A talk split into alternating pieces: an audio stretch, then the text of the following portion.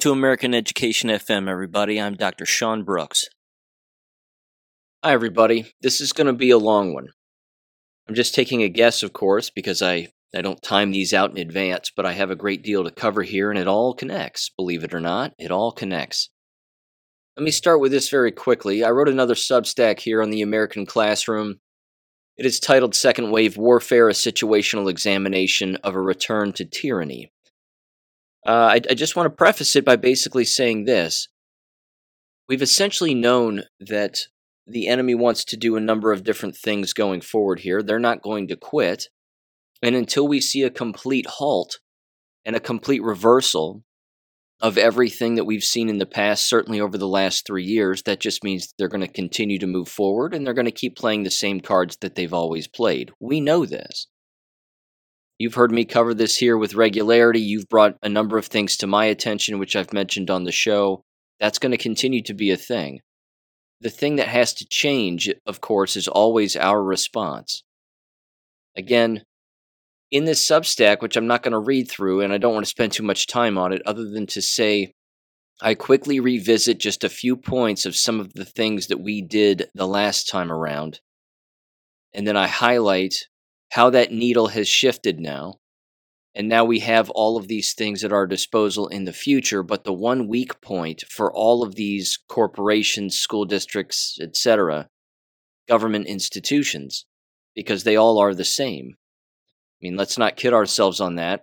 They all sit on the exact same highway. Their weak point is our lack of participation.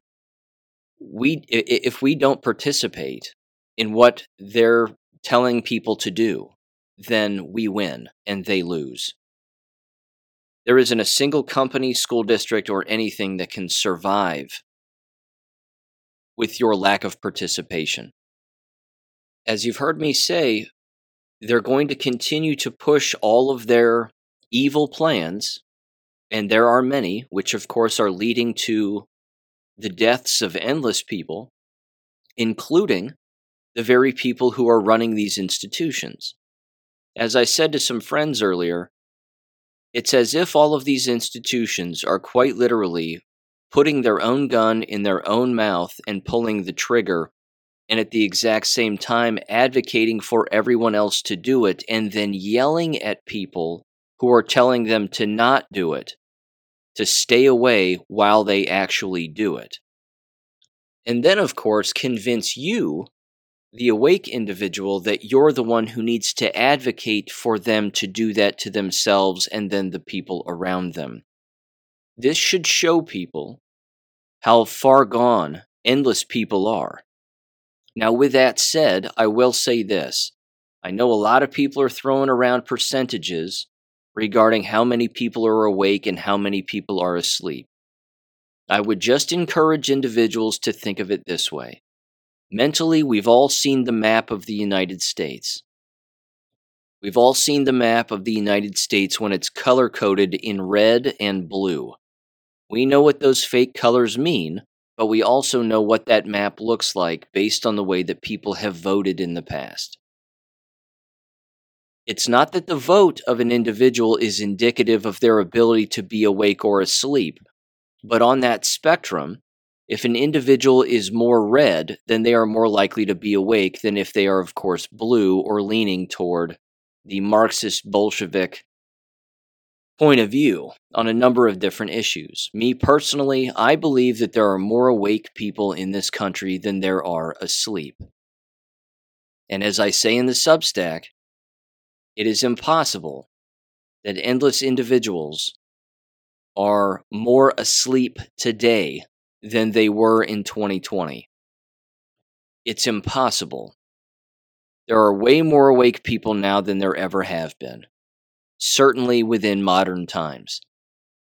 So, any new rollout of any new plan that occurs in the future, your options are becoming more narrow now. They're, they should become way more objective. You should become more short less patient with individuals, whereas you may have been, you know, not so short and and uh, maybe more patient with individuals the last go around with this psychological warfare that's continuing to take place, but you know more than they do. And there are endless things, again, that we can continue to do that can embarrass numerous people and crush these organizations and crush these companies. Again, we've, we've been shown. We've been shown this time and time again. And that right there, you know, if you have any relationship with God, you'll know that He shows you particular things because He knows you better than you know yourself. He knows how you learn, He knows how you think.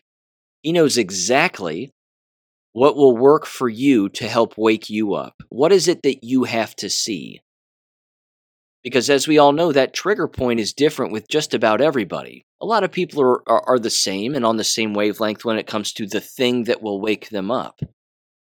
But these things are continuously being shown to us on a constant basis that's leaning people more toward the majority, which is, of course, all of us and the people who are awake. Take, for example, as just one small thing the whole Dylan Mulvaney Bud Light thing and that Anheuser-Busch fiasco. That right there was enough to get endless people to stop consuming those products. Throw a tranny at the in, in the spotlight and at the forefront of being one of your spokespeople. And in, an, in, in the blink of an eye, people crushed that company, brought it to its knees. Well, Look at all the abuses that have gone on throughout this entire time. Look at the other abuses that have taken place the child abuse, the medical murder, the, uh, all of that tyranny. If people continue to participate in the very habits and practices that have caused endless deaths across the entire world, well, then that should show you that those individuals are perhaps incapable of waking up. But it doesn't mean that we just have to stand by and let that take place or go along with it. So, in summary, I will I'll run through some specific scenarios a little bit later perhaps in that Substack because I've got a million notes here and I'm just trying to hit on everything. I just don't think that our approach needs to be one of fact finding this time around. We did that the last time. We know what our rights are. We've all read up on the law. We, we've gone after the school boards, you've gone after city councils, you've done this, you've done that. You didn't wear the mask. Hopefully, you didn't take the shots. In fact, as I'm saying this, I'm having massive deja vu. Massive deja vu right now. It just hit me like a freight train as I'm talking. But that's because this has all been done before. This is repetitive. This is the glitch in the matrix. This is this is happening again and it's causing again, individuals to see that the enemy still exists, they're still doing these things. The reason they're not being stopped is because there aren't enough of us yet pushing back at that next level of pushing back, which involves your complete and utter lack of participation. You've heard me say it time and time again. Anybody can flatten a school district in the blink of an eye. You can do it overnight. No one shows up. Everybody calls the main office and disenrolls their children. Is that happening yet? No, it's not, which means you aren't there yet. You haven't reached that point yet. Now it's leading toward that becoming an inevitability, but some people can't see that. They can't see the writing on the wall, the different habits that are being repeated, the different government programs that are coming down the line, and the endless excuses that are being made as to why people are unhappy in the workplace, specifically in the education field, but it's any workplace theoretically. And they aren't eh, they aren't seeing that it's leaning more and more and more toward a complete and utter total control of the individual to break you down to the point where you just go along with it no matter what. But you don't have to go along with it.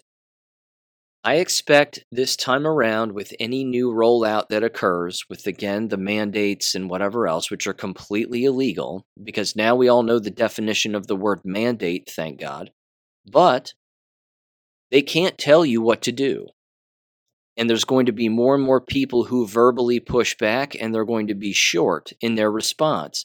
My recommendation is that you write down a list of mantras that you have that you say to individuals in social settings if you are confronted by someone who has lost their mind. Now, what's going to be interesting this time around is is verb is not verbally, but visually watching how many people are going to go along with it because now you will be able to see it just like you saw it the last time around. The mask was the dead giveaway. There's no doubt about that. It's still the dead giveaway. See, this is another example as to why the devil is so awful at what at what he at what he does and his plans. He makes his plans rather obvious to us. This is what he wants. He wants people gagged. He wants you to gag your children. He wants you to go along with this, but we can see it and we know that it's wrong, which is why we've never participated and we don't participate. But visually speaking, we're going to be able to see that in the future. The question then becomes are you going to see as many masks and as much distancing and as much panic this time around as you did the last? My money's on no. I think you're going to see less of it because people, again, have had enough. They went through it the first time. The vast majority of people didn't believe the lie. They didn't go along with it, I don't think. Although I could be wrong on those percentages. Maybe most people did wear the masks. Clearly, that was the case if you were walking around and you saw the mask wearing the last time around. It doesn't mean that they all took the shots, but it does mean that they participated in the mask, you know, in, in the mask lie. Either way, this time around, my recommendation again is that you write down a very small and short list of things to say, no more than maybe three things that you can pull out from your memory banks in an instant if someone confronts you about something. Someone shouts at you to wear a mask, you need to have a quick sentence of, of something to say. Yes, you can, of course, just say no, and that's fine. It's completely up to you. But you can also yell at the top of your lungs something like, We've all been lied to. You just keep believing it. That's one example. I put that out on Gab. That's one example. There are endless other examples, but think about it. Write them down. Hell, write it on your arm if you have to when you walk into a store. That's a bit, you know, it's a bit uh it's a bit extreme, but the point is is that you need to have these at the ready and say them to yourself on a constant basis because, again, it is warfare. And this, tying it back to the Substack, it is second wave warfare. But we know more this time around, which means we still have the advantage. The enemy is still playing on the same losing battlefield where they lost the last time, and they actually think they're going to win again. And they did lose the last time. They woke up a lot of people. But this is the intervention of God, in my opinion. This is the Great Awakening. That's what this is. It's apocalyptic because we're being shown things that they had planned, that they wanted to hide, and slowly roll out over the time without us knowing. Well, now we know. We know what they have planned. That's why I keep screaming homeschool. Because I'm going to read things here that are going to prove to you, hopefully, yet again, that this is exactly what needs to happen because what's rolling out in one state or a handful of states, they're seeking to do this across the entire nation. Again, whether it be a program or it be a very specific excuse as to why things are the way that they are. And they're getting really dumb with their excuses. I mean, their excuses are laughable at face value now. But that's the whole problem. They're trying to normalize insanity. They're trying to normalize lies. And we know that lies are not real, and we cannot allow them to be normalized under any circumstance. Because again, it has a generational ripple effect that is going to lead to the deaths of children, grandchildren, and future generations, the likes of which many people unfortunately still cannot comprehend. So, with that said, let me just do a couple of quick housekeeping things here, make a couple of comments about some things in the past, that are sort of unrelated to this, and then I'm going to dive right into education stuff, and it slips right into the jab related stuff. I also have, of course, a number of comments to make based on what other people's observations are and, and what's going on around the world. Again, including the uh, the increase of these mask wearing mandates and all of this second wave warfare that's coming back yet again. So, first of all, I want to spend just a second on Karen Kingston. Karen Kingston is alive. She says she is well. You can check out her Substack if you're interested. Uh, she apologized to people for not getting in, in contact with them sooner.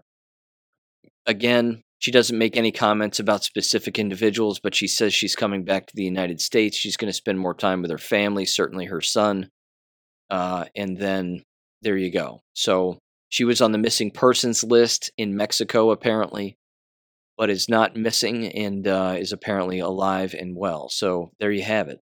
And again, I hope she has safe travels back here and she remains safe here in our country. Um, here's the next thing. Of course, as we know, endless places are on fire. Whether it be British Columbia, Canada, uh, Washington State, Oregon, Northern California, and of course Hawaii, and numerous parts of Hawaii. There's an aspect of this that I have not heard people bring up in all of the videos that I've watched and the social media posts and a number of other things, I haven't heard people consider for a minute the business of smart meters on people's homes. Smart meters have been and are becoming ubiquitous across the board regarding, again, new homes that are being built, old homes having them swapped out. They're even swapped out without the homeowners knowing. My parents, in particular, they pay more a month to make sure that they don't have a smart meter on their house because they know what the smart meters are. They are remote controlled, they are highly flammable, and of course, they're hooked up to Bluetooth and they send out a 5G signal where you are living on your actual home. You can crank those bastards up to 11 and cook your house in an instant. Once they catch on fire, I mean, you know where the meter is in your home. You, you know what that apparatus looks like. It'll shoot right up the power line, shoot right into your home, right into your electric box, and then your house goes up like a match in a book of matches. When it comes to all the fires that are going on around the world right now, which of course has been predicted and was the cover of Time magazine back in May and June, 5G smart meters on people's homes are a part of the problem. Even if they aren't remotely turned on from a distance, which let's face it, they can be and they probably are. Once a fire hits a 5G smart meter on a person's home, well, there's going to be a, there's going to be constant fire coming out of that 5G meter and that smart meter. It's it's going to be shooting out like you know like a sparkler uh, on the 4th of July. And, and and again, I'm sure you could put it out, but that would require you have something, you know, having something around your 5G meter in order to extinguish the flames as quickly as possible. But again, how many people are doing that, let alone thinking about that? So I just wanted to mention that because that's one of the things, again, that I'm not hearing a lot of people talk about that has been written about and spoken about before in the past in other contexts, but for some reason, they're just not combining it with this and all of the fires that are taking place. I even, again, in this text thread with a, with a few pals of mine here, uh, Jesse James brought it to my attention regarding the 5G 5G tower on a barn of his. Same thing. He said he saw he saw smoke coming from it. He walked over to it, saw, you know, saw it sizzling, maybe some sparks coming out of it. And then, of course, he he put it out, I would assume, and then called the, the power company. And they said, yeah, we can't put in an old meter anymore. We're not allowed to do that. All we can do is replace it. They're trying to make this commonplace, but these technologies are faulty. And the enemy knows it. They don't care. They can turn those technologies up and, again, cook anything that they want. That's why the 5G towers go up in flames with ease as well. You even heard Mark Steele on this show from the UK bring that up. He said, the technology that they use to build them is not good. I mean, eh, eh, that's the advantage regarding the 5G towers is that they can just combust and just go up in flames in an instant. The problem is is that when they're attached to a home, we're screwed. So this is part of it, and this is part of the fires again that I'm just not hearing a lot of people bring up. So certainly keep that in mind perhaps going forward. Okay, let's dive into education stuff here. And believe me when I say this, there is a thread that runs through this entire thing that is undeniable. And I want to revisit something that occurred in the past, and then, of course, the excuses that have been made, and how that's leading to the new stories that are being written currently in order to manipulate individuals into normalizing this kind of behavior. In the local newspaper here where I live, in the tri state area, or tri county area rather, of Ohio, in southwest Ohio, they have a story here from this past Sunday that is titled Students' Mental Health Struggles Spill Over into Ohio Schools. And then the subtitle is Post Pandemic Students Are Still Reeling from the Impact on Their Daily Lives. You heard me say it earlier. That title alone indicates a complete removal and dismissal of any responsibility on the parts of the individual human beings that work within these institutions. They are accepting no responsibility for anything that they've done in the past. And you know this because we've all been children. What happens with a child when you don't hold them responsible for their negative behavior? Well, they do it again and then they do it worse the next time around. This right here continues to be the largest problem. These institutions, again, are putting their own gun in their own mouth and pulling the trigger themselves and then yelling at everybody around them who's telling them to not do it, to actually push them away and say, no, no, no, we know what we're doing. You listen to us. It's my gun, it's my mouth. This is what we're doing as a business. And people are continuing to send their children to these very environments where those kinds of irrational excuses are being made. Ladies and gentlemen, these institutions were responsible for the murders and ill health of endless students, including their own employees, over the last three years, three plus years now. We're coming up on four years. That's not going to go away. That's how far gone these people are. And now they're actually going to these kinds of lengths to write these kinds of stories where they're making excuses and then, and then, as only they can, tell you as a parent or as a student or as an employee what you should be doing to help alleviate this problem that they themselves created. They're turning the individual person into the Hegelian dialect on a person in, person out individual basis now. And they're trying to normalize that kind of behavior. That, of course, is not normal.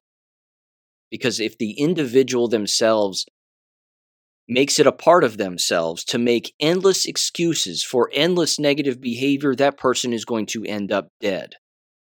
They will follow the crowd right off a cliff. And unfortunately, in groups, and as we know, numerous working environments are filled with groups of like minded people, that's going to be their, their complete and utter demise. It will be their total demise.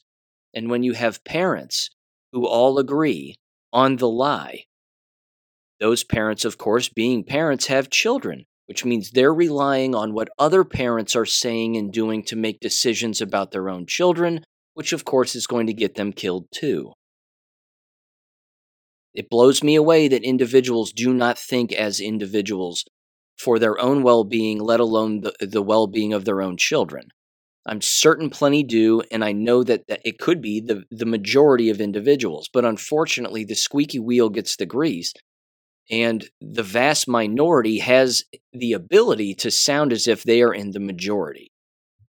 So, either way, these are not institutions that can survive as long as they continue to make excuses like this. There's a little bit from this article that I want to read, not much because it is lengthy, but it continues to show the depths to which these places will go to rewrite history and make excuses for the very thing that they themselves have done. It says this quote, more than three years after the COVID 19 pandemic started, school age kids are still feeling the mental health impacts, which can spill over into the classroom. Quote If students are experiencing anxiety or depression, they're not able to concentrate on the lesson, so therefore, they're not getting their academic content, said Jill Dudley, a licensed school counselor for Dayton Christian schools. It says the following here statewide in Ohio, expulsions rose by 29% between 2017 2018 school year and the 2021 22 school year, reversing a downward trend. But suspensions, both in school and out of school, fell by 11%, meaning that when kids got in trouble, they were really they, they were in serious trouble. Now, again, I can interpret this very easily and translate this rather easily. If an individual is getting expelled today, they're getting expelled because there are lawsuits associated with physical violence. That's the reason. They're either bringing deadly weapons, the threat of deadly weapons, terroristic threats, things of that nature. And I, again, I'm using that word terrorism loosely. You, you know what I'm saying. Somebody calls in a bomb threat or says they're going to blow up the place or kill somebody. Well, they're going to get expelled. That's happening more. But what's happening less are in school and out of school suspensions. Now, why is that the case? It's not because there's less violence in these environments, and it's not because there's less drugs, and it's not because there's less threats going on. It's because the school building administrators are making excuses for these kinds of behavior because that is now the environment. That's the mind frame of the environment. The people who work within these environments, they're being trained to find excuses for these kinds of behaviors, chalking it up to manifestations of their disabilities, getting them on uh, you know special education paperwork, which makes it next to impossible to get rid of somebody permanently. The list is endless. But that's that's the overall interpretation and translation of those statistics right there. It's not because the environment is getting better. It's because the environment is getting worse and the excuses are increasing. Again, you can only throw so much mud and dirt and sweep it under the rug before eventually people start to look at it and they and they just don't walk on it anymore. They know that it's not a rug. They know that it's a pile of shit covered with a rug on top. That's what that's what this is right now. This person continued, or another individual here continued. They said, quote, I think we're still experiencing an increase in the rate of mental health concerns in children and adolescents said Dr. Kelly Blankenship, Dayton's Children's Associate Chief Medical Officer for Behavioral Health. See what I mean? It doesn't matter the title of the person. The title can be longer, they can have more prestige, so they think, but they're getting crazier the higher up the level, the higher up the ladder, rather, that, that you go. It then says this Suicide in 2021, the most recent year available, was the 12th leading cause of death overall in Ohio and was the second leading cause of death among Ohioans aged 10 to 34. However, the number of deaths stayed below the 10 year average of 1,836 suicide deaths reported in 2018. Well, that doesn't matter. Who led to the mental and emotional decline of these students? It was government, all government institutions, and parents themselves not knowing what to do because they're too dependent on government.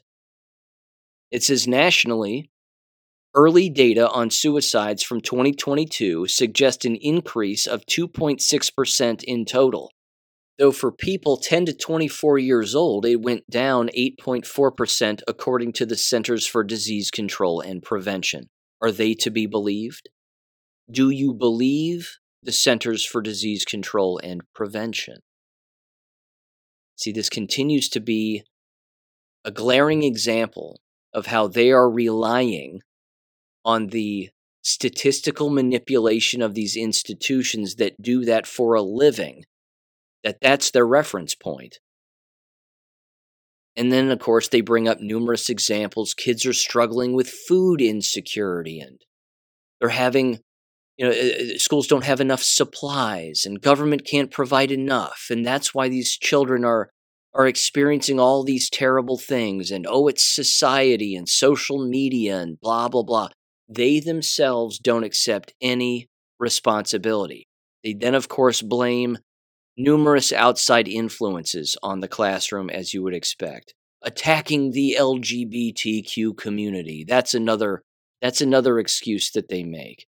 And then it says, well, what can, what can schools do? Their overall solution is to continue to be therapists. They, as schools, are turning themselves into mental institutions, teaching everybody to again be social workers, teaching everybody to deal with homelessness, teaching all of the people to be therapists, teaching all of the people to, who work within these buildings to, uh, to learn more coping skills and discuss mental well being. This is a massive problem because that is called a mental institution. You have superintendents who are buying into this and going along with this. You've heard me say why. That's because now they have teacher education students at the college level from the bottom up and superintendents from the top down, all saying and doing the same thing now. There was a time when that wasn't the case. If anything radical occurred, it occurred at the college level. It didn't occur at the superintendent level from the actual employees working within. Now it's ubiquitous. It's all the same. Everybody's crazy now. And now they're normalizing the environment as being a mental institution. They want more stress-free environments and we need to we need to exercise more and a little more yoga. And then it says, well, what can parents do?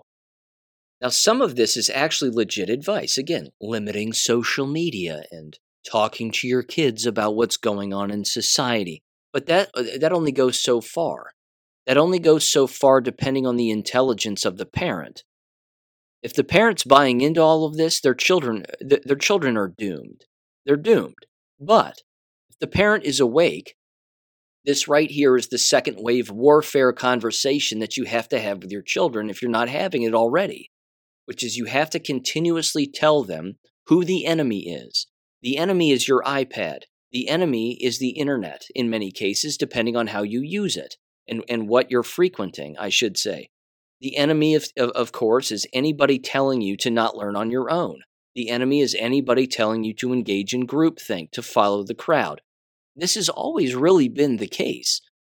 But unfortunately, the individuals, again, discouraging people from really critically thinking. The, these people are, are on the hard left, and they'll even use the term critically thinking. Well, we need to get students to critically think about things. That only goes so far. Use the masks as a quick example. There are endless examples. I'm just going to hone in on the mask here, real quick, putting all curricular examples to the side. The mask alone was a perfect example of what happens when you have parents brainwashing their children. Their children physically become ill as a result of wearing the masks. They show all the physical signs. The parent brings it to the attention of the school, and what did the school tell the child and the parent the last time around? I'm sorry, they still have to wear the mask. Yes, they might be able to wear a clear face shield on their face, but they still have to wear it over their face to continue to be demoralized. The other thing, of course, is how many people wore the clear face masks? How many people actually went along with that one? And the reason that students wouldn't go along with that one was because they were afraid of being isolated because the vast majority of students were wearing the basic medical masks or those N95 big duck build things. Which means if somebody was wearing the clear the clear one where you could see their face, that was actually the smarter person but they were being peer pressured into just wearing what everybody else was wearing. But now the school system is trying to swoop in and be the hero and tell you, well, if you see the physical symptoms of your child declining mentally and emotionally, well, then you need to get involved in reverse course. Do you see how they're trying to play the hero now when they've been the villain the entire time? They're going to do this again. They are already doing this again. I can't even believe that I'm about to read this next section. This is arguably the, the, one of the dumber things I've ever read in my entire life. In this particular article, in fact, I'll just summarize it for the sake of brevity. They they bring up how they can uh, they encourage parents to go on walks with their children in parks, and then set up these these placards that have questions on them of conversations that they suggest you should have with your children. And they have a picture of a placard here that's called Mindfulness Walks Share Kindness with Others. And then it has particular topics of things that you can bring up with the people that you're walking with in outdoor settings. And then what you should be discussing. So it's an NGO telling you what conversations you should be having with your kids. Ladies and gentlemen, if you have to rely on government to have a conversation with your child, you're a fucking idiot. It's that simple. Sorry for cursing, but it's true. It's 100% true. You are unfit to be a parent. If you have to buy a book that says, What conversation should I have with my kid? If you don't know that, and that's not innately in you, that should be proof positive that you're brainwashed.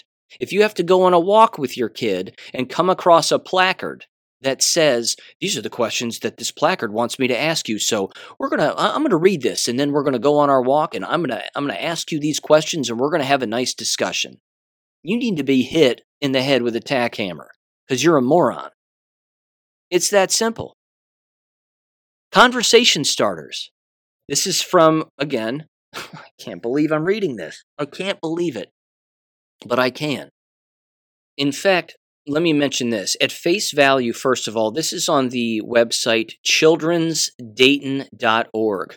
Their logo is the Build Back Better logo. That rainbow wheel thing, it's a variation of that. That's it. Above and beyond, it says. Dayton Children's Above and Beyond. Oh, it's above and beyond, all right. These people are crazy. And again, as you would expect, the article that I that I'm referencing here from the, uh, you know from the newspaper is written by two hard leftist females, and these are not old women.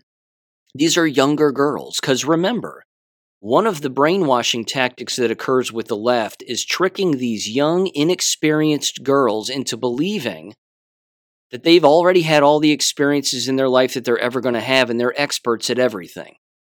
These are clearly some of the most naive individuals on the face of the planet.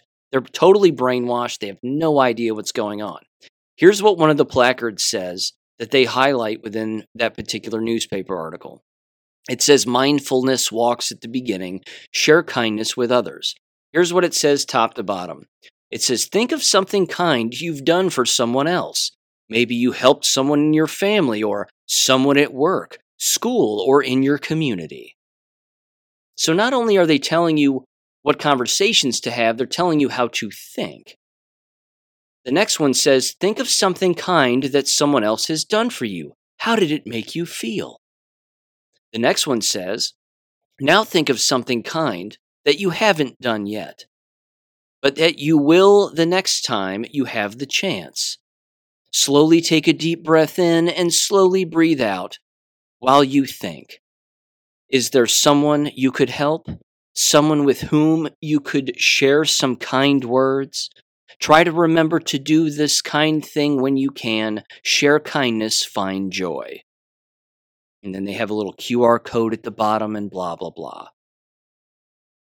People spend money on these things telling people how to think and how to feel and what conversations to have. And make sure that you have these conversations while you're wearing your mask. Take a big, deep breath in and take a big, deep breath out. They've lost their minds. It is, it is manipulation to the nth degree, not just of the people on the outside, but the very people doing these things themselves and creating these activities these are the very people who are the ultimate brainwashed, and you will never fix these people. They are too far gone. They're just too far gone. So I'm going to stop that article there, but keep it in mind that, again, the complete manipulation of control and the complete manipulation of how you should think and how you should feel by the very people who have already told you how to think and how to feel and destroyed the mind of, of parents, children, and everybody who works within these giant hives, whether again they be in high rises, cubicles, school buildings, wherever. If everybody's thinking alike, someone's not thinking. and this is going to continue to be a massive problem. But the excuses that they are going to create for their own participation in their own decline of both themselves mentally and the people around them and children everywhere, that's endless. It's absolutely endless. Let me now bring this up, and I can't believe I'm reading this one. Although, again, like previously, I certainly can believe it because this is what the enemy has planned. They're trying to normalize things that are not normal because they are fake. This comes from fox2now.com out of Missouri, but this is simply a story from The Hill. So it's national news, but anyway, it's on it's on Missouri, one of Missouri's local affiliates. It is titled, I hope you're sitting down. It is titled Student Test Scores Already Beleaguered Face New Threats from Extreme Heat. Yes, that's right. They're blaming heat now and increase in heat waves and rising temperatures as a reason why students are doing worse in school. Next to the title, they run an actual video of a guy describing weather and what El Nino and La Nina really mean. It's absolutely nuts. I have to read this. It's not that long. Uh, it's just pathetic. It says the following. Again, this is from The Hill. Student learning and test scores are shown to fall when children are faced with extreme heat. A worrying sign that heat waves and rising temperatures become the norm in the United States. If you believe this, you're an idiot. If you believe this, you are brainwashed, which means again, don't think this is the only thing you're brainwashed on. You're probably brainwashed on everything. It continues. Not you, of course, you're all awake, but move this to the brainwashed and see how it makes them feel. It says, quote, during this past week, millions of students went back to school even as the Pacific Northwest faced an unprecedented heat wave that is suspected of killing three people. They're not talking about the fires.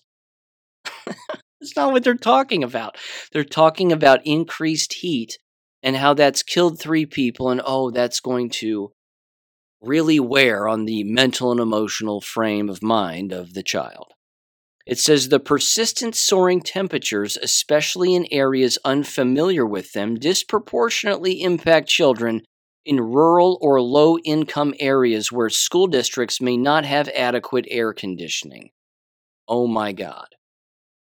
It says, quote, my colleagues and I have a couple of studies where we found that higher, I'm sorry, that we find that hotter temperatures during the school year affect the rate of learning, said Jasung Park, not English, assistant professor in the Department of Public Policy at the UCLA Luskin Center for Innovation. Quote, when we look at how more days above 85 degrees or more days above 90 in the school year, it affects test scores, we find that it actually reduces the rate of learning, he added. The predicament heightens the already extraordinary learning gap students brought back after the COVID 19 and remote learning. I, you know, I'm rubbing my face right now. I, uh, you, you can, you, you see what I'm saying here. You see the dismissal of any responsibility at the hands of these people. They will slit the throat of a child and say it's your fault. They'll blame society. They'll have blood all over them, but they will be the ones that do it. And they will say, well, it wasn't our fault. It was the pandemic. That's what caused this. That's what caused me to pick up the knife and do what I did as a school teacher, an administrator, or a government institution. The excuses have no ends. They know no ends when it comes to the excuses that they're capable of making. It says the latest scores from the National Assessment of Educational Progress, NAEP, showed 13 year olds averaging reading scores that are the lowest point since 2004. The average mathematics scores have gone down to levels last seen in 1990. Extreme heat negative, negatively affecting student outcomes has been well documented for years, but climate change is driving the problem to new heights and new locations. I have to finish this article. It says in 2020, Park, along with two other colleagues from Stanford University and Boston College, released a study analyzing heat and learning outcomes data from 58 countries. The report showed hot temperatures can not only disrupt students on test days, but can negatively impact learning in the longer term. Quote, it's bigger it's a bigger effect for minority and lower income students possibly because they don't have as much air conditioning or other cooling access either at home or at school park said. There you go white privilege. See how they just toss that in? It's the white man's fault and it's white supremacy. That's that's the issue here and don't you ever forget it. These people are certifiable ladies and gentlemen they're certifiable. It says, uh, let's see, blah, blah, blah. Unfortunately, maybe not surprising in this country, that lower income Americans have less air conditioning in the schools, but they, what they were able to do is then show that this contributes substantially to the racial gap in test scores or educational achievements, said Marshall Burke, associate professor at the Doerr School of Sustainability at Stanford University. In an EdWeek Research Center survey back in 2021, and EdWeek, by the way, is as hard left as you can go, it was always shown there were high disparities in which regions in the U.S. had air conditioned schools. It's because they're wasting money on bullshit. They're wasting their money on DEI programs, LGBTQ XYZ tranny flags and all of the tchotchkes that come with that instead of buying air conditioning or opening a window or getting a fan. It's not that tough. I went through school, elementary school, large in large part having no air conditioning. We only had heat. And what would we, I mean, what, what did we do? Heaven forbid. I mean, what did we do? We opened a window and turned a fan on. We stuck a fan in a window and we'd turn it on. Not difficult. But remember, it's always the white man's problem, and it's always the white man's fault, rather. The white man's fault is everyone else's problem. They're actually writing this. They actually believe this to be real.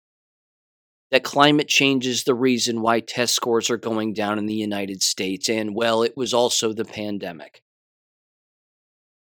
It says, quote, 88% of district leaders and educators in the South said that their school buildings had air conditioning, whereas only 20% in the North were able to say the same thing, according to the survey. The lack of good air conditioning in northern school districts has resulted in some students not being able to go to class as temperatures increase, most commonly at the beginning and end of the academic year. In June, some schools in Michigan and Pennsylvania closed, or went to remote learning for a few days due to extreme heat. And the phenomenon will likely only get worse. Do you see what they're doing here? Do you see the narrative that they are starting to perpetuate? They're in on it, ladies and gentlemen. The American K 12 school and the teachers union is in on the climate change lie. They're in on it. They're going to go hand in hand, lockstep with government. Government moves this way, the school system moves that same direction. It will only get worse. Again, they're telling you. They're normalizing what is not normal. It says more than 100 million Americans over the summer faced extreme heat warnings raging across regions throughout the United States. There never used to be heat warnings. It's called summer. And if you're hot, stand in the shade. it's not it's not difficult. Quote, I think with climate change, we should expect the exposure to get worse, Burke said. Policymakers need to tackle the very hard problems of mitigating climate change while also implementing policies to ensure that students are protected when temperatures get too hot, such as updating school infrastructure and air conditioning. Oh, you think? That's according to that Burke idiot. It says, however, experts caution against the situation being seen as doom and gloom scenario, with no possibility of improvement. Park said that data also suggests that the smart policies, that with smart policies, they say, these effects can be mitigated pretty effectively. Again, whether that's air conditioning or something else, I think it'll depend on local circumstances, unquote. Do you see how they just immediately give you the common sense answer at the end, but they scare the shit out of people in the middle? It's amazing. I think this can be fixed, and it's called buying an air conditioning unit. Uh, but but uh, the the world's burning, and uh, this is why students cannot cannot pass their tests because you know heat impacts the mind, and blah blah blah. They're grooming people into believing lies and normalizing these lies, and they're grooming people into having a lowered state of mental and emotional health and then they're claiming to sell you the solution. These institutions cannot be trusted. Here's some audio from another story titled Innovation or Risk. Missouri's top education leader questions value of four day school week. Let's give this a listen in three, two, one. Missouri students are heading back to the classroom for a new year, but roughly a quarter of the state's school districts are only in session four days a week. Shorter work weeks are helping districts recruit teachers. Our Missouri Chief Capitol Bureau reporter Emily Manley says the state's education department is leery.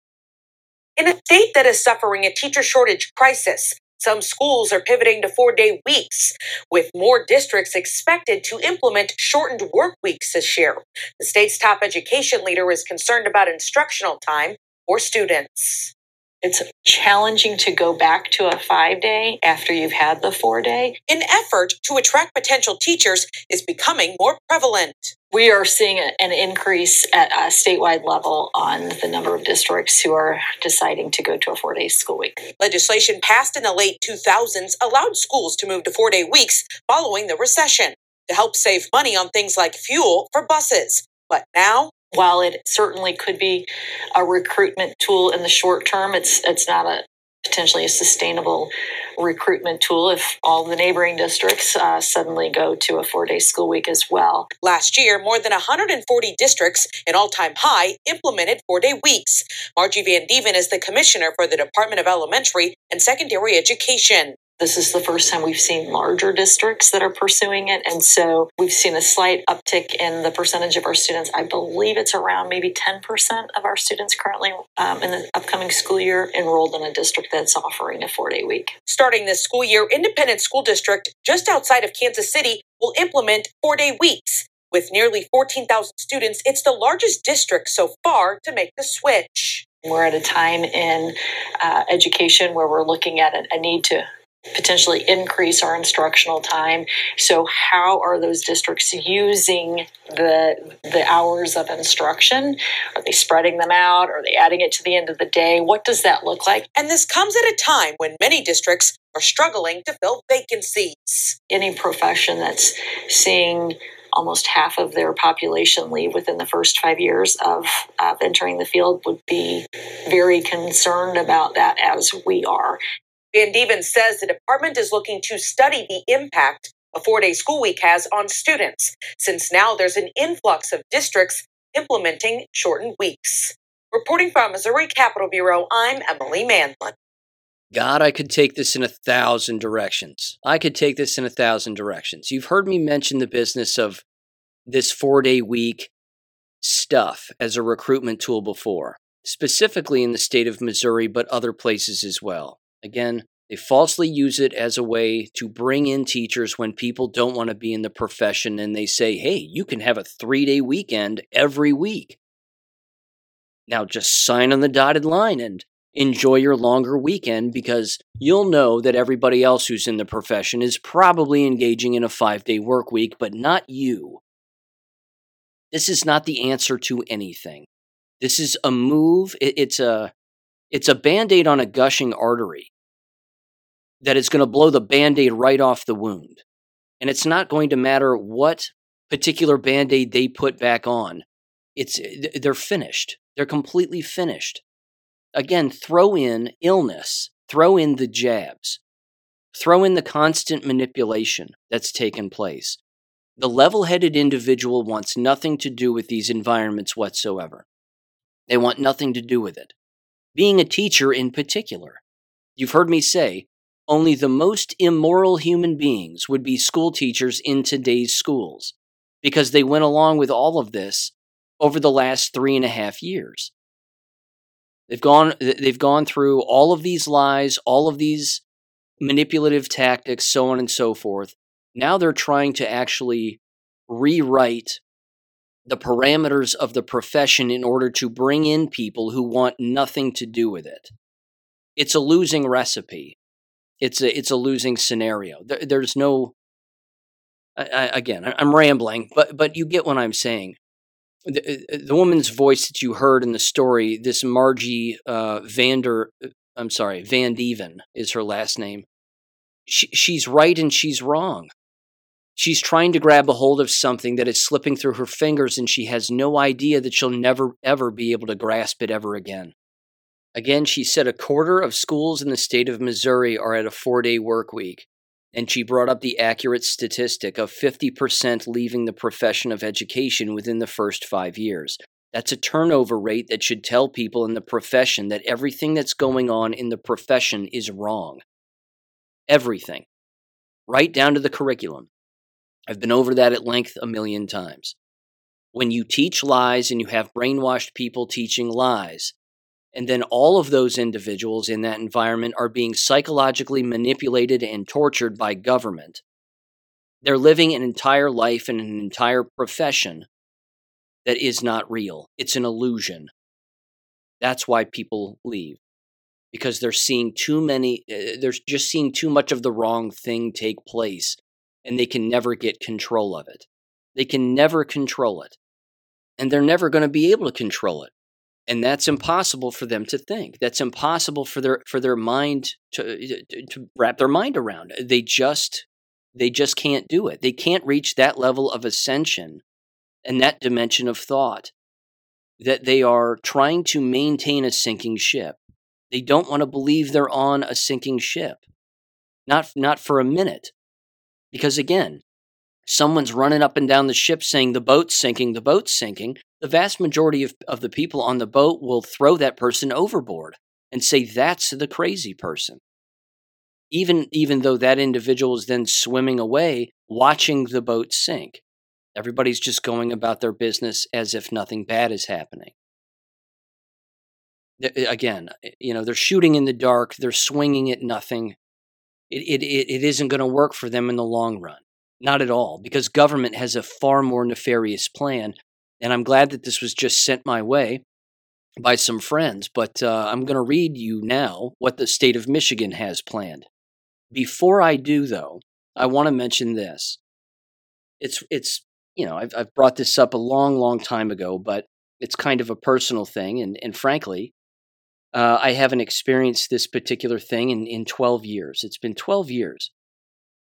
I had a dream 12 years ago, and if you're into dreams and dream interpretation, you'll enjoy this. But I had this dream 12 years ago when I was essentially on my way out of the education profession, and that snowball had been kicked down the hill where I had moved from a middle school to a high school. And I've talked about that breakdown that I had and the constant lying and trying to grab a hold of something that's real in an empire of lies. I'll never forget this dream that I had because I had never had it previously. And since having it 12 years ago, I had never, I, ha- I haven't had it until last night. And here's what the dream is. And then, of course, 12 years ago, when I had the dream, I looked up what the dream actually means from a psychological standpoint, and it makes sense. But 12 years ago, and then last night, I had a dream where my teeth were falling out of my mouth. And your teeth are falling out of your mouth and they're breaking as they're falling out of your mouth and you're seeing them in your hands. Physically seeing them in your hands as they're falling out of your mouth. And then I put them on the bathroom counter and there they are in front of me and i'm trying to keep them in my mouth the ones that are still there but they just keep falling out. As it turns out in the dream interpretation land and literature teeth falling out of your mouth and seeing shattered teeth in your hands and then in front of you as they keep falling out of your mouth is your brain's interpretation of trying to control something that it cannot control. You're trying to get a hold of something, whatever it may be, in your life, or certainly in society and in the world we live in, and you just can't control it.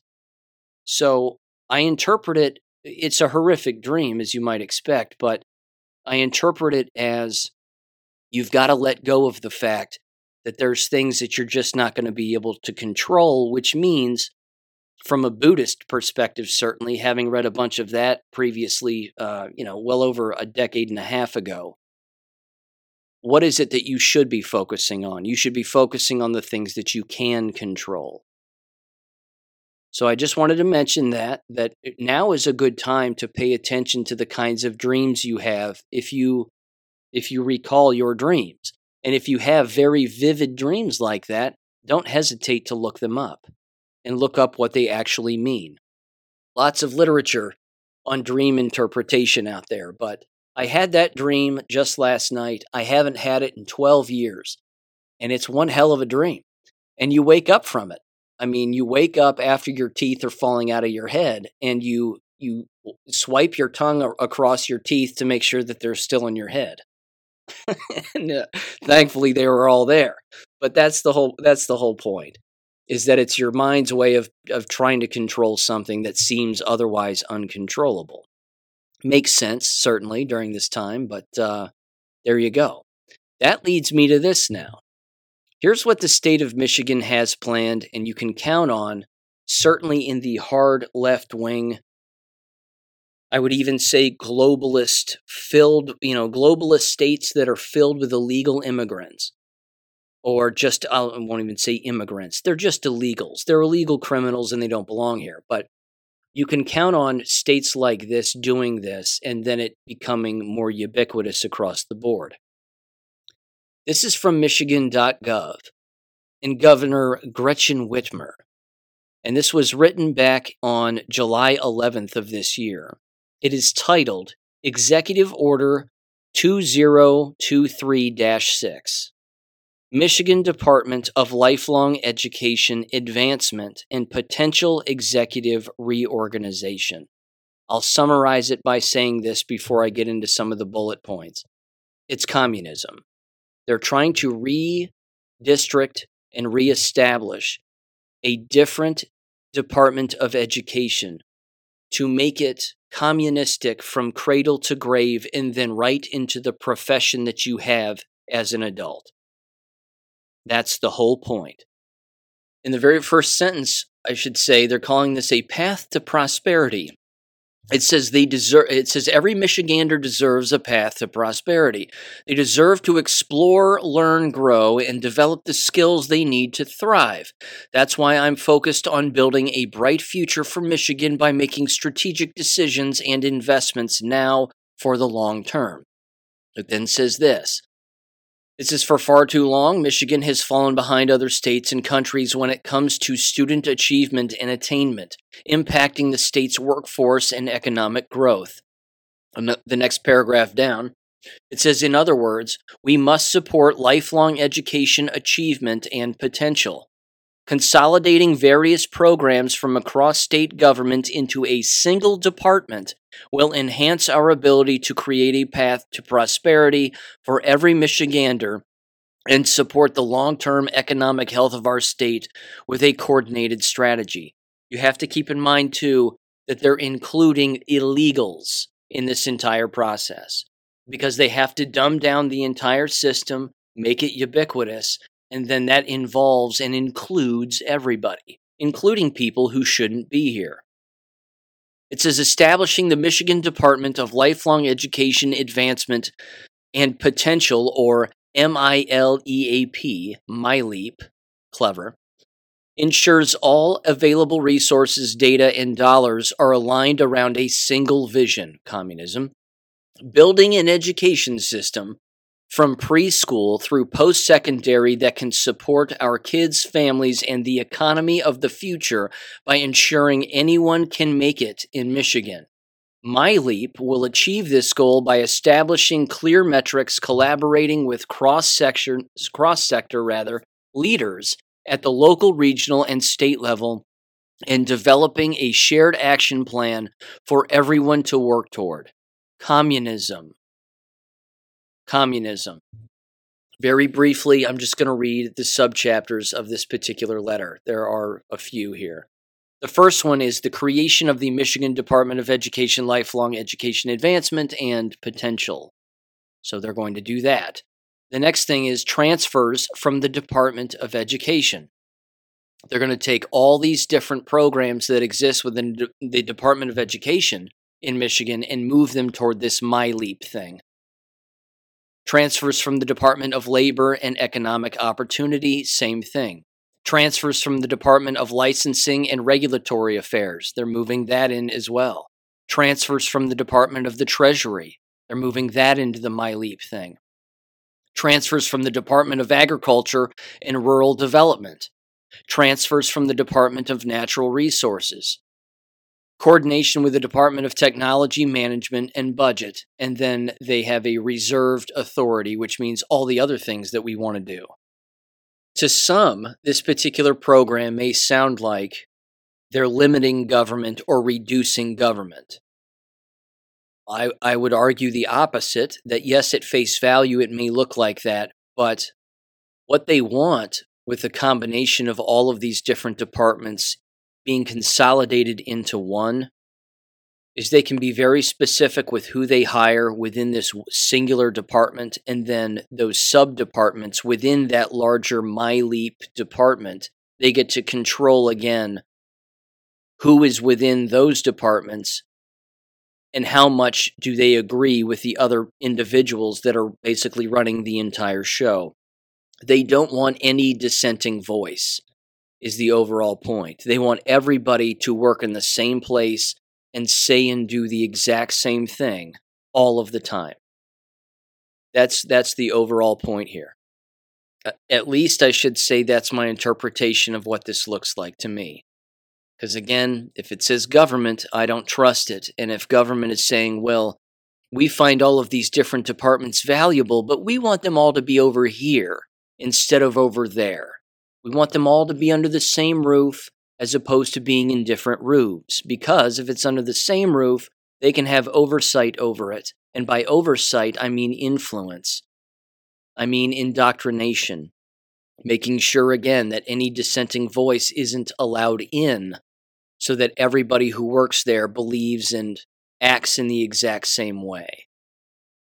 I'll conclude that and bring it right into the fake COVID pandemic, scandemic topics here that I have with this transition. You you recall me saying a long time ago, and even Vanessa Hurst brought it up on the show years ago when she was on that this is exactly what the enemy has planned when it comes to these other government distractions that take place excuse me and these other psychological operations that take place they seek to find total control with manufactured chaos. So they already have these plans worked up. They just implement them and seek to implement them while other people are paying attention to other things. And this is the plan for education. The plan for education is again to continue to manipulate it to the point where ultimately it does not exist. It, of course, can exist based on the previous model because, as you know, it's built on a foundation of lies. And then it requires brainwashed individuals who believe those lies to then be the only people who work within those environments. They're doing that now to the nth degree by trying to get more and more people who are brainwashed and believe all of these curricular lies and these institutional lies and psychological manipulation and normalizing all of that, they're trying to make that commonplace as much as humanly possible. And this is one of those government entities and government programs that is seeking to do that also. So just keep that in mind going forward. Um, be on the lookout for that. Okay, here we go. This is where it slides right into the COVID stuff. Of course, last week, the massive rumors of the TSA and Border Patrol whistleblowers saying that mask mandates are going to come back and it's going to be a quick, slow roll of particular policies and procedures, much of which we already have seen before, of course, and experienced in the past, and what's likely to occur here in the future. They're starting up again with the fake variant lie all over again. The new CDC director, a Miss Cohen from North Carolina, who again Terry Fail brought up on the show when she was on and said this woman wants to lock people down again. She's lost her mind. She's completely nuts. Again, all you have to do is look in her eyes.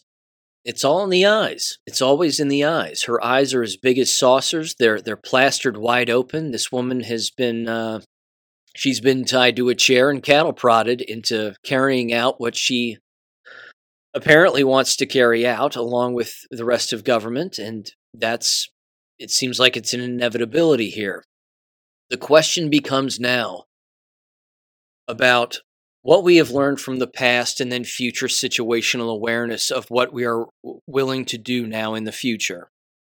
I feel compelled to revisit this just because I want to. I don't know who listens to the show that is new, and if you are listening to the show for the first time, welcome. But allow me to crack through the lies of endless generations before ours and, uh, and, and get down to the crux of the matter here. First of all, the sick people going forward are the people who took the shots because they have damaged DNA now as a result of the bioweapon shots. That's a fact. There are no variants.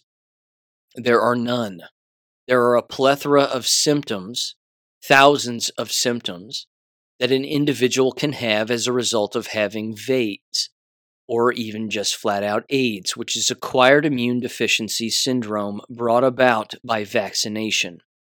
This permanently damages your DNA, keeping your body systems from acting appropriately the way that God intended them to behave. We've been poisoned with food, water, chemtrails, and certainly the medical industry and everything in it.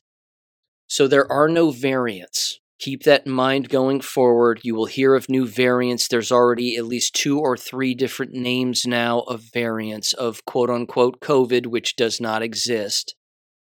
It does not stand for Coronavirus 2019. It stands for Certificate of Vaccination Identification Artificial Intelligence, 19AI. That's what it stands for. Any shot going forward is not going to have a positive impact on anyone. It will lead to their death, continue to damage their DNA. You heard me bring this up back in July, the old triple demic. RSV shots, which again are respiratory illnesses. So anybody who has a respiratory illness is opposed, uh, uh, well, basically from anything that they've taken or done in the last three years they're going to be compelled to take this shot from their quote unquote doctors and other individuals because that will be one of their symptoms trouble breathing or a chronic cough. And then they will say, Well, have you had the RSV shot? And they'll say, No. And then they'll say, Well, it's protecting against that. And it'll keep it from getting worse. People will believe this, they will take it, and they will die. The same is true with flu shots going forward and how the nanotechnology that exists in the COVID bioweapon shots also exists in all shots going forward.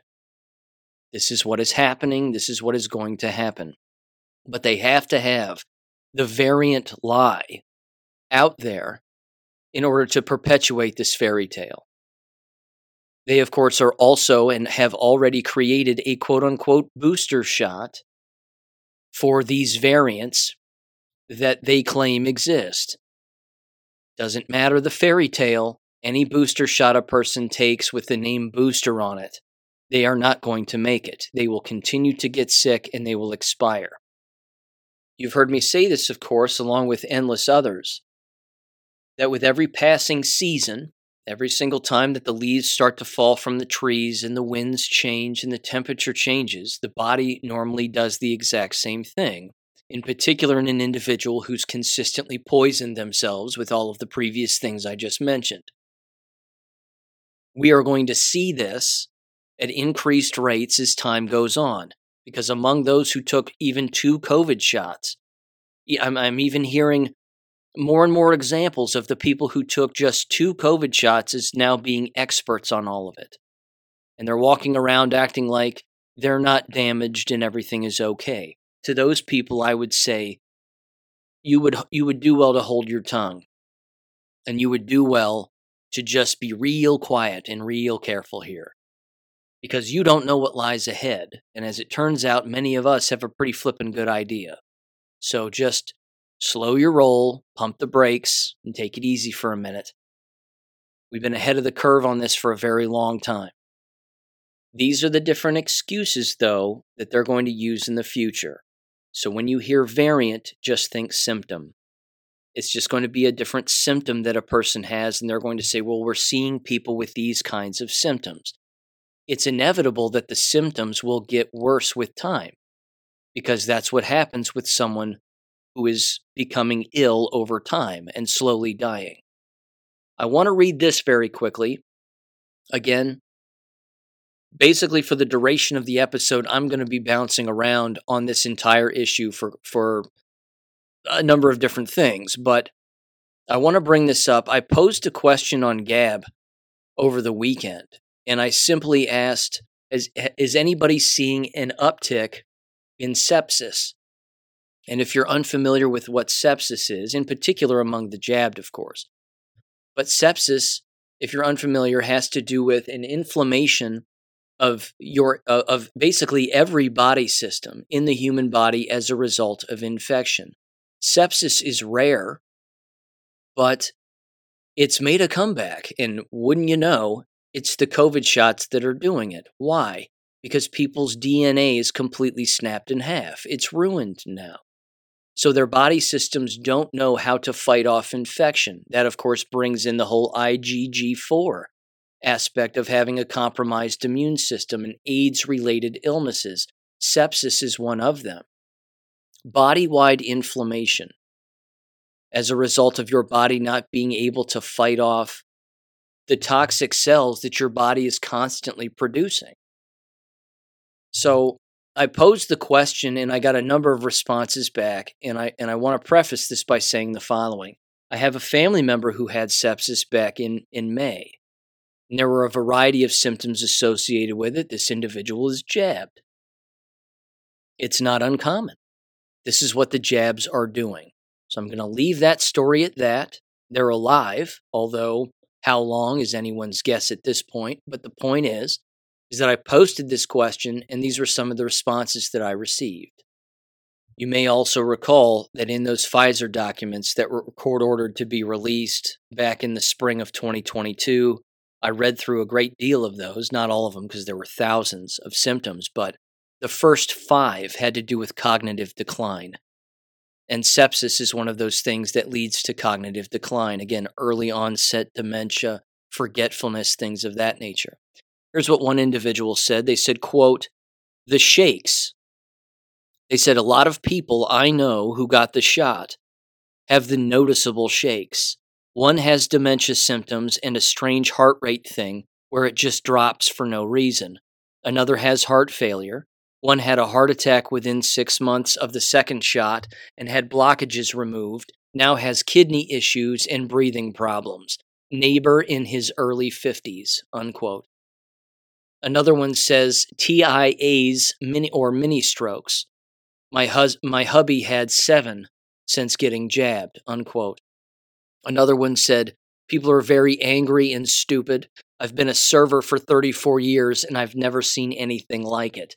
You know, that's an interesting observation too, because I have some family members and some cousins who are in customer service and in sales and things of that nature, and they're saying the same things about the people that they're working with. That just the level of stupidity among individuals is next level these days. Uh, here's another one. Individual said, My mother, three times jabbed, started bleeding. Started taking Eliquis for blood thinning recommended by her primary doctor. Year later, recently, I took her to the ER, uh, red blood cell count down and feeling lightheaded. Finds out it's internal bleeding. Her doctor confirmed what I said that it was from before the test results. Besides the jabs, the doctor even asked if I was a doctor and told I've been paying attention. Well, I was right. Now she's on a new drug to help her bleeding. Lord knows what else is going to happen in the short term mentally preparing for the worst, even though she seems to be getting by. She still watches her CNN, though. Uh, she loves God, but watches CNN lol. I'm amazed how easily Satan has manipulated her. Unquote.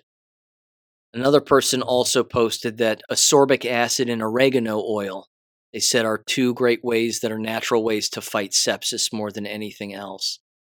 So, again, you can look those up on your own time, but the symptoms are endless is my point and they're using the the varying symptoms excuse me as being the precursor for their variant lie and this continues again to be the problem that i have with the dr mcculloughs of the world who believe that these variants are real all they're looking at are human slides under a microscope from the blood of individuals who are jabbed and have varying symptoms and saying, Do you see that cell? That cell looks different than this cell.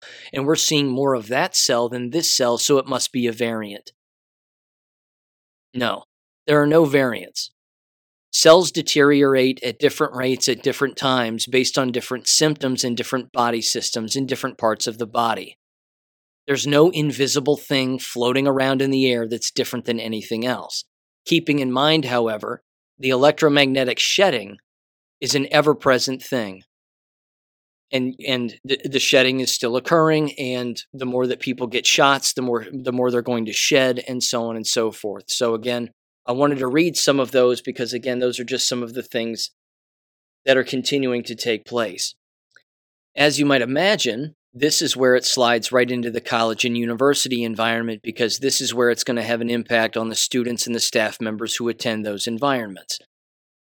We already have Rutgers University requiring the COVID vaccine and masks to be worn on their campuses, and they are disenrolling students who do not participate.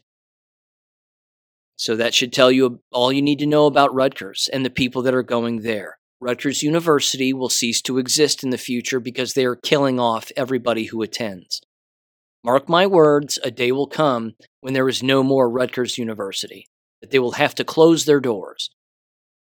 Which, of course, leads to endless lies as to why they would even do that. They'll say, well, it's because of illness, when really, in fact, it's death and it brings up a number of other different scenarios. Let me read this one, though. This has, of course, been making the rounds. This is Morris Brown College in Atlanta. They're already mandating that masks be worn also. Uh, this was the letter that was put out. It's on August 20th. It says, Greetings, faculty, staff, and students. Effective immediately, Morris Brown College has reinstated its COVID 19 mask mandate due to reports of positive cases among students in the Atlanta University Center. Over the next 14 days, the following protocols will be in place. Keep in mind again, they're continuing to use COVID tests that are predetermined and don't test for anything. And they're still believing these tests. There's no COVID. There's no COVID test. There is only ruined DNA from injecting yourselves with a biological weapon. That's it. Their protocols are the following. They have seven listed here. Number one, mask wearing. All students and employees are required to wear face masks staff may remove in their offices while alone. Number two, physical distancing. Students must maintain physical distancing. Number three, large gatherings. Institutional guidelines for gathering sizes must be followed. There will be no parties or large student events on campus for the next two weeks. Number four, isolation and quarantine. Students must adhere to institutional policies and CDC guidelines for isolation and quarantine. Number five, contact tracing. Compliance with college initiated contact tracing efforts is expected. Number six, symptom monitoring. Students and employees are obligated to undergo temperature checks upon campus arrival. Number seven, regular hand washing and sanitation. Frequent hand washing is expected from all students and employees. If they can do this at a small college in Atlanta, they can do it everywhere. This is just the slow roll. They're just slowly rolling this out. Now, mask wearing scenarios. Let me read from my Substack here down the list of potential scenarios that I highlighted. What's likely to occur, what we're likely to see, certainly again at the university and even K 12 level regarding all of this nonsense. I had nine bullet points in the article. And it says possible scenarios that the enemy might be forced to make in the future and their reactionary consequences include, but are not limited to, returning number one, returning illegal mask mandates for stores, businesses, and schools.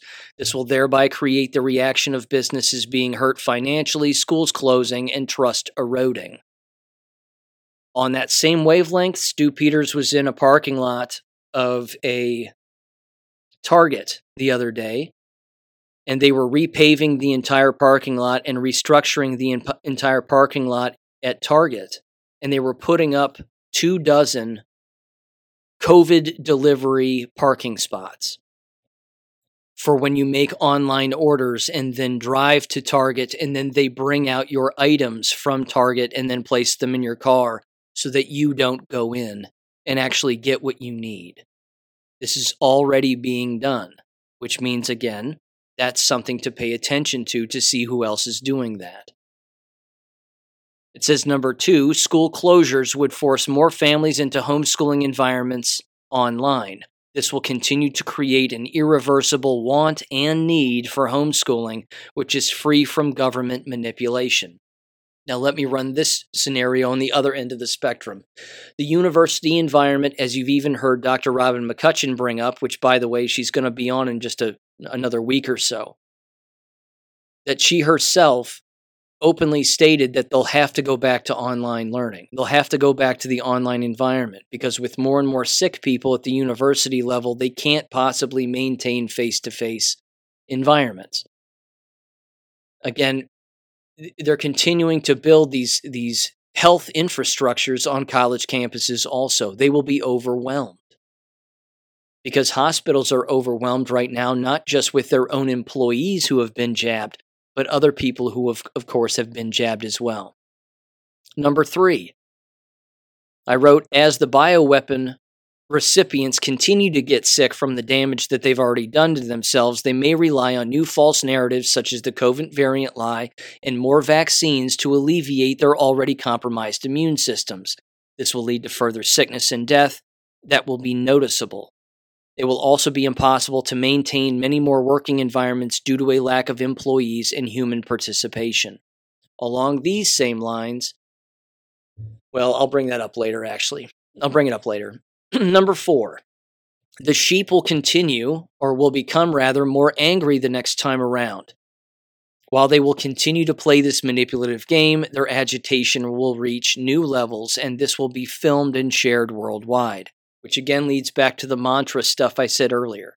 You need to have some kind of a reaction yourself that you bring up to these people when they confront you. Number five, university environments that have removed their COVID bioweapon mandates, and most have as of now, may make mandatory the RSV and flu shots in order to attend. They may also do that, I might add, on a year in and year out basis going forward that on a year in and year out basis, they force you to get a flu shot or an RSV shot. It's, I also wrote, they may also enforce illegal mask mandates again in their false effort to combat something that mask wearing, oxygen deprivation, only exacerbates. Number six, University and K 12 schools and places of employment may also refuse to accept any and all medical or religious exemptions for any type of shot going forward. I think you can expect this. They were overwhelmed the last time, these institutions were, with the medical exemptions and the religious exemptions. Well, we had never really heard of those. The vast majority of the population never never had to participate in medical or religious exemptions, and if you had them, it was because you were, you know, a handicapped K-12 student who couldn't be in gym class. That was really about it. But it became ubiquitous across the board over the last 3 years, and now you have to assume that the enemy is going to look for a way to do away with those. So keep that in mind going forward too. Number 7, I wrote these university environments may also move to an online environment, as I said earlier, as more students and staff become sick from the shots they've already taken and continue to take, as well as the electromagnetic shedding that is ever present. Number eight, internal battles, and this is key, which is going to lead to the next thing I'm going to mention here. Internal battles within elected and non elected institutions are going to reach heightened levels. More employees within these institutions will stand against the moves that their employers will make, and they will do so more verbally, whereas previously they may have just gone along to get along or filled out an exemption or whatever. And then number nine, but I'll revisit eight here in just a minute. Any internet shutdown, of course, as we know, is going to cripple these institutions by default, which means they'll all close their doors. They may use an internet shutdown as an excuse to essentially be a uh, almost like a tag team partner with with illness from the jabs. And they'll say, well, we're experiencing a cyber attack, but that's a good thing because now uh, everybody's out of their working environments and hopefully everybody can can be healthy yet again. I know it seems like a stretch, but having these things connected I, I think makes plenty of sense. It's it, again, it's psychological warfare on a multi-dimensional level. So why not have two dimensions working at the exact same time against against everybody? Um, the internal battles portion, though, within elected and non-elected institutions, this is this is going to be an interesting an interesting thing. I think that that's going to take place. It boils down to what what are you prepared to do now? We've lived through this before. What are you prepared to do? The other day, I was listening to Alex Jones, and the part that I've enjoyed regarding his show, and it really is, uh, I would say, one of the only parts that I've enjoyed, is the fact that he takes phone calls, and every now and again, he'll take phone calls from people for three straight hours. In my humble opinion, this is where the real intel exists. This is where you really start to get the real juice as to what is going on across the nation. So I took some notes on what the callers were saying, and I want to read what these callers were saying because this was interesting, I thought. First of all, a woman called in who works at Kroger's, the uh, grocery store chain, and she works at Kroger's in Michigan, and she said that masks are coming back. She was in the break room, and there was a brand new giant box of masks. She was talking with management, and they were saying that with new variants and new illnesses coming out, they're they're getting ahead of this and they're preparing because this is what corporate is telling them. She openly said she's going to quit the second that they start to force these on their employees. She will quit. She said she doesn't care. If she's homeless, she doesn't care about anything else. She's just going to quit. This brings up something that I think is remarkably important to, to visit here, and it has to do with situational awareness regarding that very phenomenon right there. What are you willing to do as an individual or as a collective within your working environment, wherever it is, if you end up being forced so so they think to play along with this one more time. My guess is the following. In these environments, in particular within, again, the cubicle working environments, and, and it's all of these working environments, they'll shoot out some kind of an email that will say, given the heightened level of blah, blah, blah, and all these variants and illness and whatever, that the very next day, or they might even drop this email on a Friday and tell people that on the Monday after the weekend, make sure you come back wearing your mask. Because this is now mandated across our company or across our school district or whatever. They'll do it in the blink of an eye like that. The question you have to ask yourself again is what are you going to do? Are you going to send in your resignation letter immediately? Are you going to email them back and say, I'm not going to do that? Are you going to make them fire you for insubordination because you're refusing to play along? Or are you also going to get together as a collective of awake people, put your foot down and say, We're not doing this, which means you're going to have to fire all of us. So you have a decision to make. I mean, let's face it, ladies and gentlemen, these dummies got in the adult management business on purpose. Anybody who's in a management position is in a management position for adults, which means you're trying to get everybody to do the same thing all the time and think the same way. And that's really what it's all about. So why don't you make them earn their money? Make them earn their cash make them try to manage a group of people who are going to refuse. This is of vital importance. You have to do this. You have to stand up individually and collectively against these kinds of moves. And corporate will back down because they will not fire you. Keeping in mind, they have a plan for that too. And if they fire you, well, they'll replace you with another self checkout line or a robot. But there are some lines of work where they can't fire people. They can't rely on computers to get a job done. And if you go along with this in the future and you go along with this tyranny, you're a part of the problem. And at this point, you have coming what you have coming. You've deserved it at that point. So that was the first caller. Again, Kroger's employee from Michigan. Now, at the Kroger's where I live, Apparently, they're not wearing masks as of yet, but there's still the occasional patron who's wearing a mask, and well, let's face it, that person's not going to make it. Um, uh, the other person uh, here was the note I wrote. I said, "Work from home corporations are getting rid of the unjabbed by using a, a callback to the office call." Okay, this was this was good too.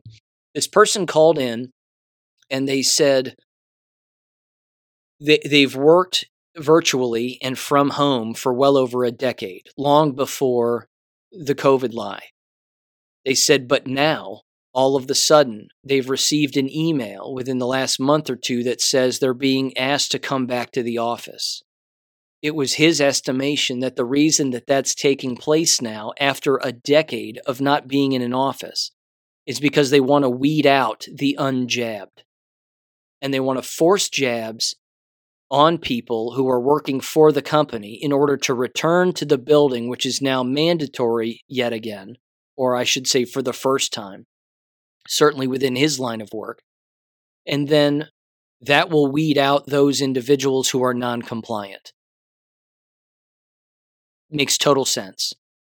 My own brother, for example, he's double jabbed and was working from home throughout 2020, 2021, 2022, and all of 2023 until his company told him, after telling everybody that working from home was going to be a permanent fixture, now they're saying they need to come back to the office once a week or a few times a month or whatever it is. So it's even happened in his workplace.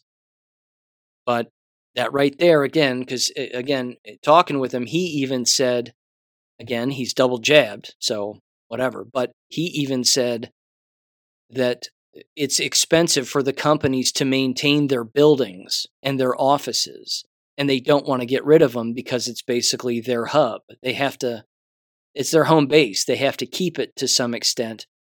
So by having people go back, it justify it justifies the company's position to keep the building in place as opposed to just telling everybody that they can continue to work from home. But there's a more nefarious means to this, I think, and strategy behind it, which is what that other caller on his on his show said. Um, here was another one. Another person called in and said that employment job boards like Indeed.com and and and these other ones that they're they're now promoting more jobs available over the next three to four months, and then that's the cutoff date is like November. That they're asking for testing places to to be popped up, and they need employees to work COVID testing tents again. Those mobile testing facilities. So keep an eye on that. Keep an eye out for whether or not you start to see those pop up again. This was heartbreaking. A guy called in and said that his father in Chicago that he was told that his SNAP benefits are going to be denied when it comes to filing the any new application or new paperwork because they are now forced to be jabbed in order to fill out new SNAP benefit paperwork. So people will be losing benefits uh, and denied their benefits if they are not jabbed. Again, if you can't understand the depopulation agenda here, uh, it's it's crystal clear. The writing is on the wall here. They want these people dead. Another person called in and was talking about military bases, and they live on a military base and are surrounded by military bases. And they said that military bases are emailing people now to stay home if they're sick because COVID is ramping up, quote unquote. So, those were just some of the phone calls that uh, that that people made calling into Alex Jones's show. Again, I find the phone calls to be the most telling because he takes these phone calls, you assume, from numerous individuals across the entire United States and that they aren't just paid actors. You would hope not, anyway. And that they're actually bringing in real intel. Which leads me to this this is my homework project for everybody. I'm a vessel for that kind of information. That's one of the reasons why I'm here. Feel free and flood my email inbox with what you are seeing regarding where you work or what your family members are seeing regarding where they are working and any other COVID related measure that that is uh, beginning to take place or starting to roll out yet again. Email me uh, what those are.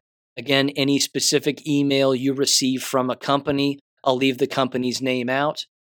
Perhaps uh, depending on what your wishes are. I'll certainly leave your names out. Those that you're affiliated with, I'll leave those out. But if you want to email me those, I will bring them all up on the show.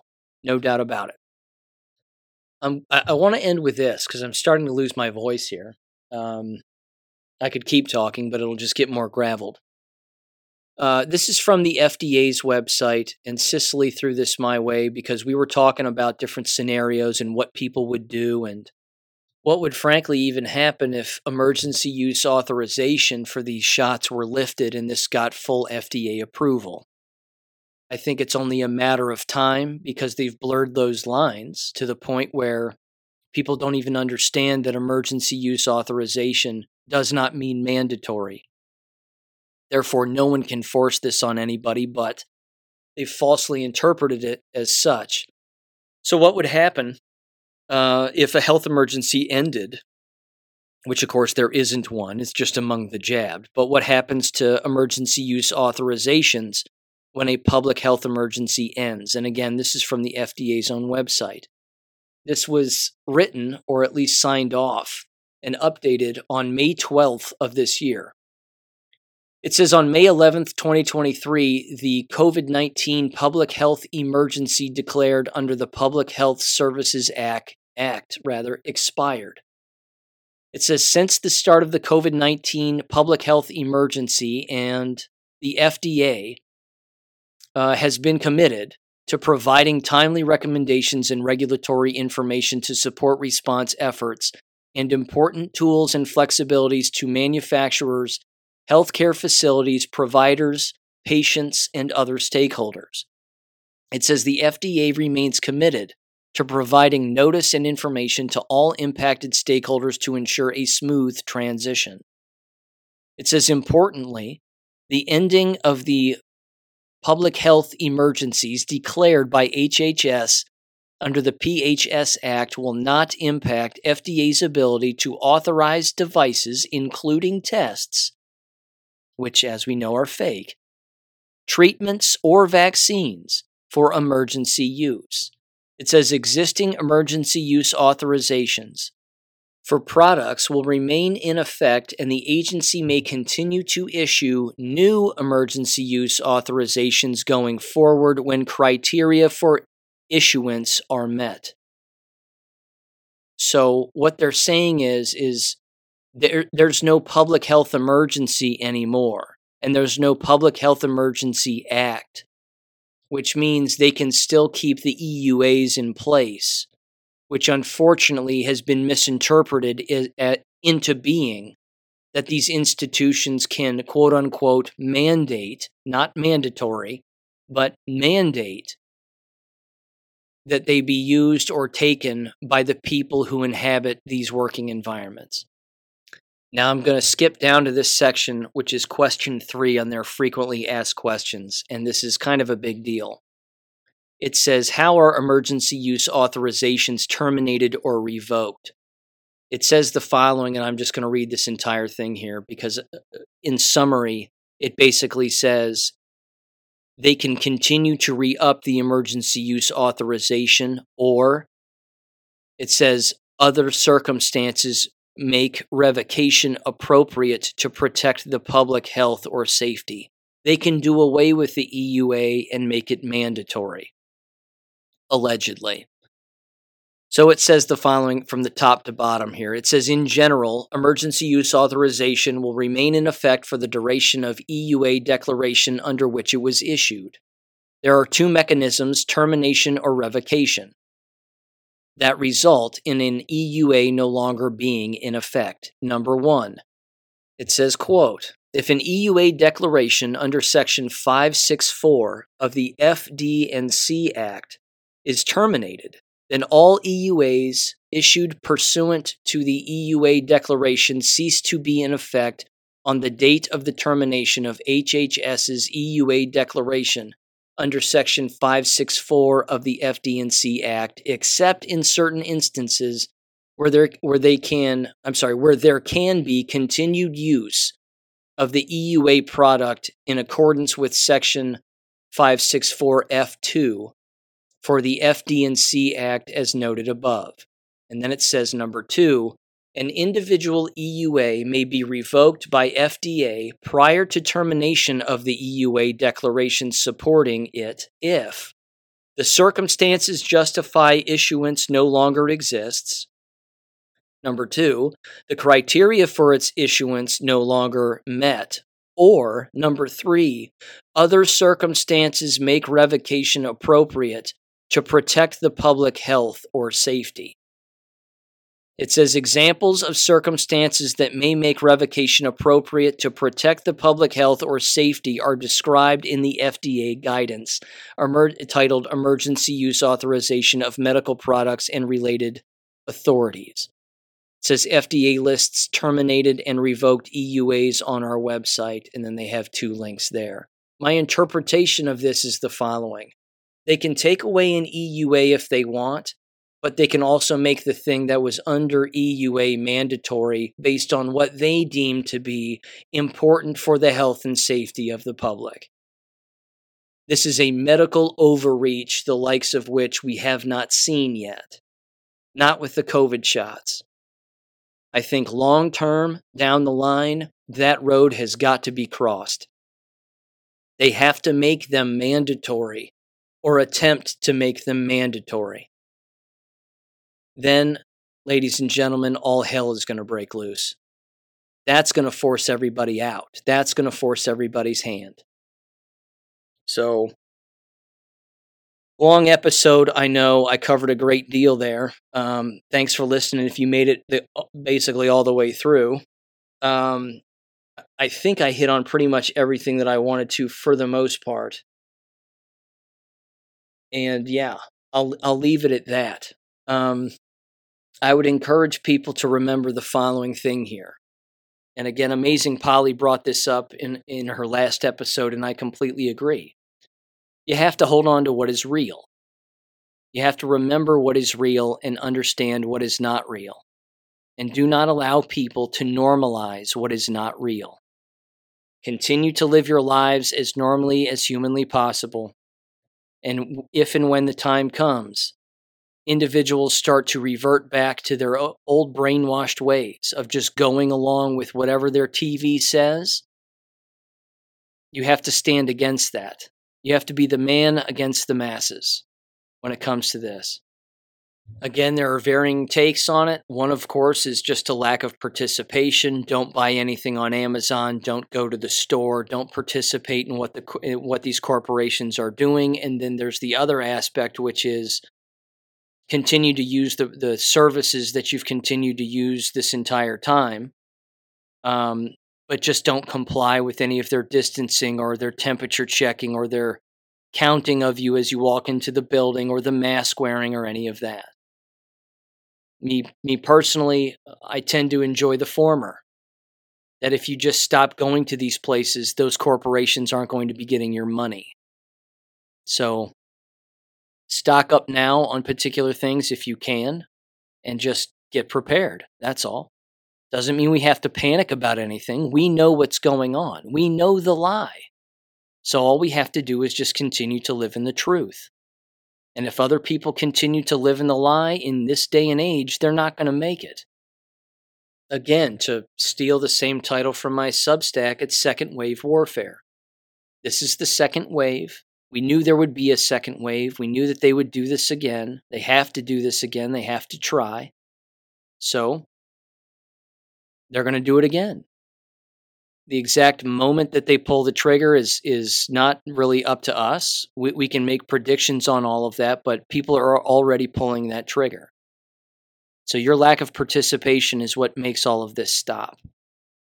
It, it, it forces all of these human being managers to actually earn their money in an attempt to manage all of the human beings that will not comply. They can't manage their way out of that. There's no managing their way out of that.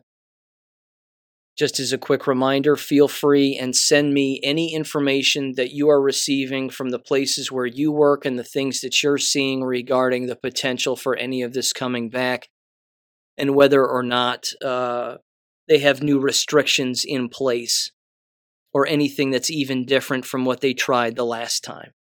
I will most certainly bring them up on the show. And your anonymity, of course, is always at the forefront of, of my concern, and you can remain anonymous. With that said, ladies and gentlemen, I'll catch you on Friday. Peace. Thank you for listening to American Education FM. Make sure and check out AmericanEducationFM.com for more information. Take care and God bless.